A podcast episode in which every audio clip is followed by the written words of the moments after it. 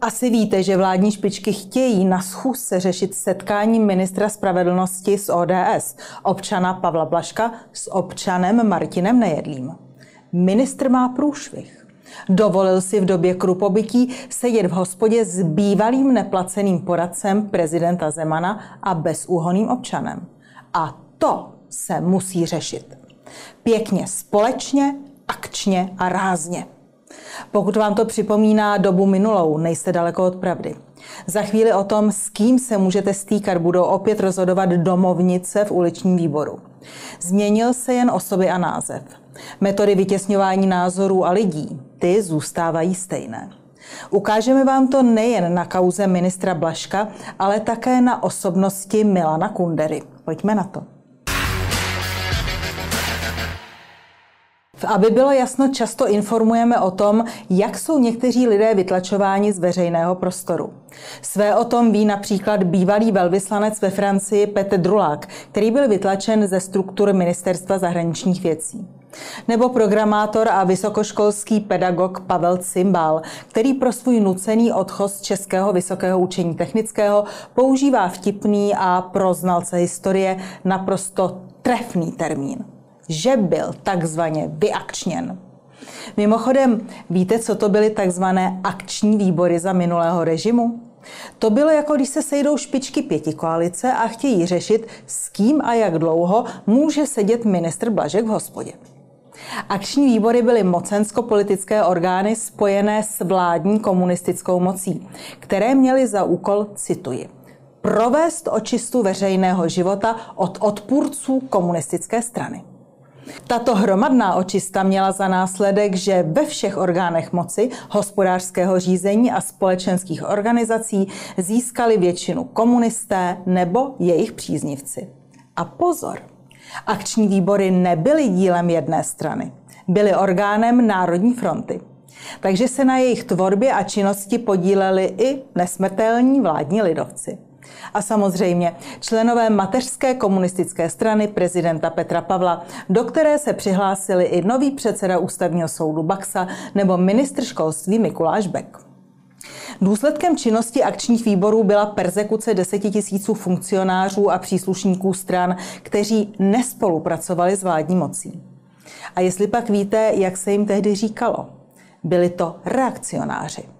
Dnes se těm, kteří nesouhlasí s dnešní vládní mocí, říká xenofob, extrémista, populista.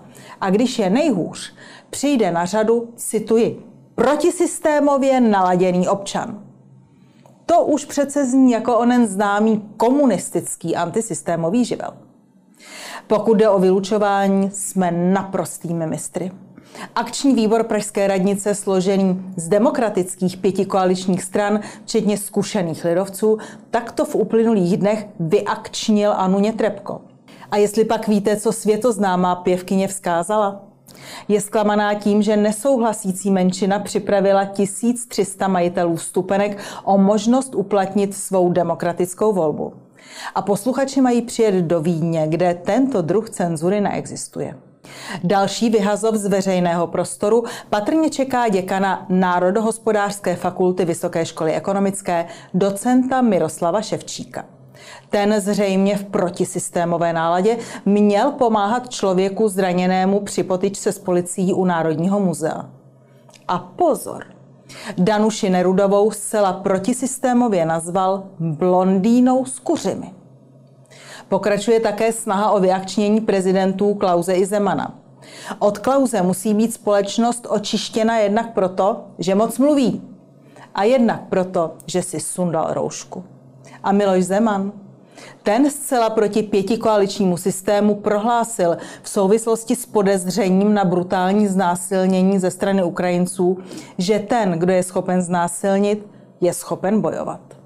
Aby bylo jasno, se obáváme, že kdyby byl ve funkci, plánuje nyní předseda Senátu Vystrčil spolu s předsedou neschopné prezidentské komise pro výběr ústavních soudců Kyselou další prezidentský impeachment.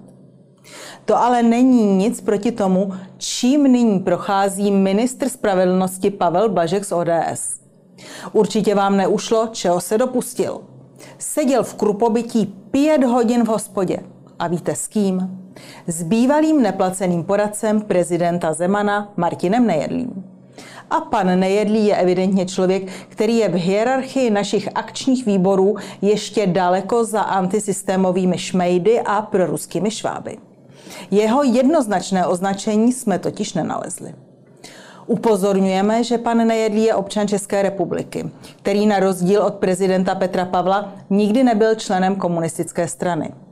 Na rozdíl od prezidenta Petra Pavla se nedostal na poprvé na vysokou školu, protože jeho otec odmítl invazi vojsk Varšavské smlouvy a v roce 1968 z KSČ vystoupil. Otec prezidenta Pavla naopak vstup vojsk Varšavské smlouvy vítal a v době, kdy se Martin Nejedlý nedostal z politických důvodů na vysokou školu, jásal nad tím, že jeho syn, současný prezident, byl komunisty vybrán ke studiu na vojenského špiona. Martin Nejedlý nikdy nebyl na rozdíl od předsedy Ústavního soudu Baxy souzen a odsouzen za trestný čin. Přesto by současná předsedkyně Poslanecké sněmovny Pekarová Adamová od něj utíkala mílovými kroky. Evidentně do hřejivé náruče bývalých komunistických funkcionářů a trestanců, propraných tolik oblíbeným liberálně demokratickým progresivistickým savem. Patrně si v jejich očích svou minulost odpracovali. Zatímco pan Martin Nejedlý zůstal svůj a pracoval pro prezidenta Zemana na místo pro progresivistickou liberální demokracii. Ministr Pavel Blažek dopadne patrně hůř než Martin Nejedlý. Od něj by Pekarová utíkala. Kdežto nebohý ministr spravedlnosti bude muset k Pekarové na kobereček. Co myslíte, pošle ho jako kdysi ministrině Černochová olympionika Svobodu za trest na Libavou? Ne, je to horší. Pekarová se zúčastní zasedání pětikoaličního akčního výboru. Setkání ministra Blažka z ODS s bezúhonným a komunisty perzekvovaným občanem Nejedlým bude projednávat tzv. K5. Co vzejde z akčního výboru K5 směrem k ministru Blažkovi, skutečně nevíme. Možná bude muset kartáčkem na zuby vyčistit předsednické WC v Poslanecké sněmovně. Nebo bude vyakčněn z vlády. Ovšem chování samotného ministra Blažka ani zdaleka nepřipomíná chování svobodného člověka ve svobodné zemi. Na sociálních sítích popisuje, že chce předejít konspirativním myšlenkám. A proto sám aktivně na Twitteru hlásí, že se náhodou setkal s panem Nejedlým v restauraci. Nutnost nahlásit náhodné setkání vyplynula evidentně z toho, že se na místě objevili jacísi pisálci ze Seznamu zpráv a vyzvídali, co dělá v jedné restauraci s panem Nejedlým. Svobodný člověk ve svobodné zemi by řekl, co je vám do toho.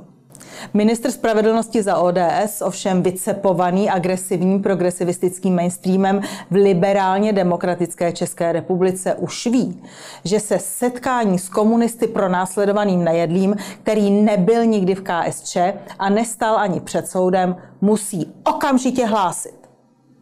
A nyní k avizovanému vyakčnění světoznámého spisovatele Milana Kundery. Podílel se na něm i Václav Havel. V této souvislosti je nesmírně zajímavá vzpomínka bývalého velvyslance ve Francii Petra Druláka na spisovatele Milana Kunderu.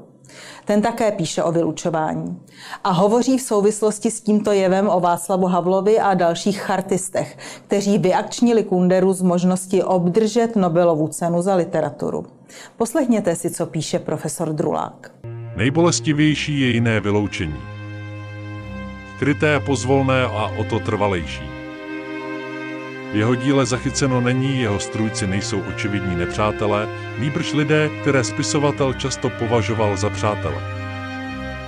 Začíná někdy koncem 70. let, kdy část disidentů kolem Václava Havla se netají svým zklamáním, že Kundera emigroval a neposkytuje veřejnou podporu jejich aktivitám.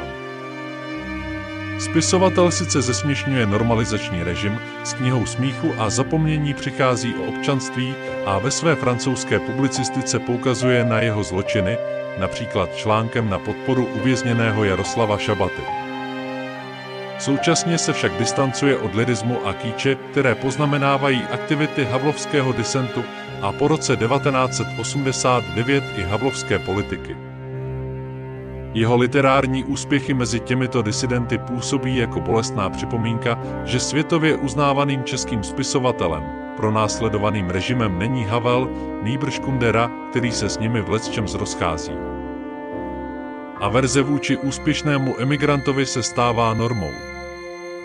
Když se v roce 1984 po nadšeném přijetí nesnesitelné lehkosti bytí začíná ve světě mluvit o Nobelově ceně za literaturu pro Kunderu, zorganizují havlovské kruhy petici českých intelektuálů, níž navrhují na cenu Jaroslava Seiferta. Leckdo podepíše jako Milan Uhde či Jiří Gruša, aniž by tušil, oč vlastně jde. Iniciativa slaví úspěch i díky přispění lidí jako Pavel Tigrid v Paříži či František Janouch ve Stockholmu, kteří jinak v zahraničí zajišťují z vládních i nevládních zdrojů podporu havlovskému disentu. V další části svého textu profesor Drulák upozorňuje na jednu z možných příčin současného vylučování a popisuje, jak se chovala významná část kulturní a mediální elity vzniklá z havlovského disentu. Z těchto kruhů se po roce 1989 rekrutuje i významná část nové české elity. Politicky se sice nechají záhy vytlačit na okraj pragmatiky, ale natrvalo se etablují v kultuře a v médiích. Jakkoliv se to může zdát neuvěřitelné, zachovávají si svoji antikunderovskou averzi a daří se jim díky jejich vlivu na veřejné mínění tuto averzi přenášet i na další generace. Plivání na Kunderu se spolu s havlovským kultem, pohrdáním Ruskem a adorací USA zařazuje do hodnotové výbavy současného českého liberálního antikomunismu. Právě z dílny antikomunistických svazáků pod otcovským dohledem Václava Havla a za peníze Zdeňka Bakaly v roce 2008 vzniká a dostává tu největší možnou publicitu Kunderovo obvinění z udavačství. Obvinění neprokázané a neprokazatelné, historiky zpochybněné, pro spisovatele a jeho manželku nesmírně zraňující. Připomíná, že vyloučení, které se uskutečnilo na přelomu 70. a 80. let, pro část české společnosti stále platí.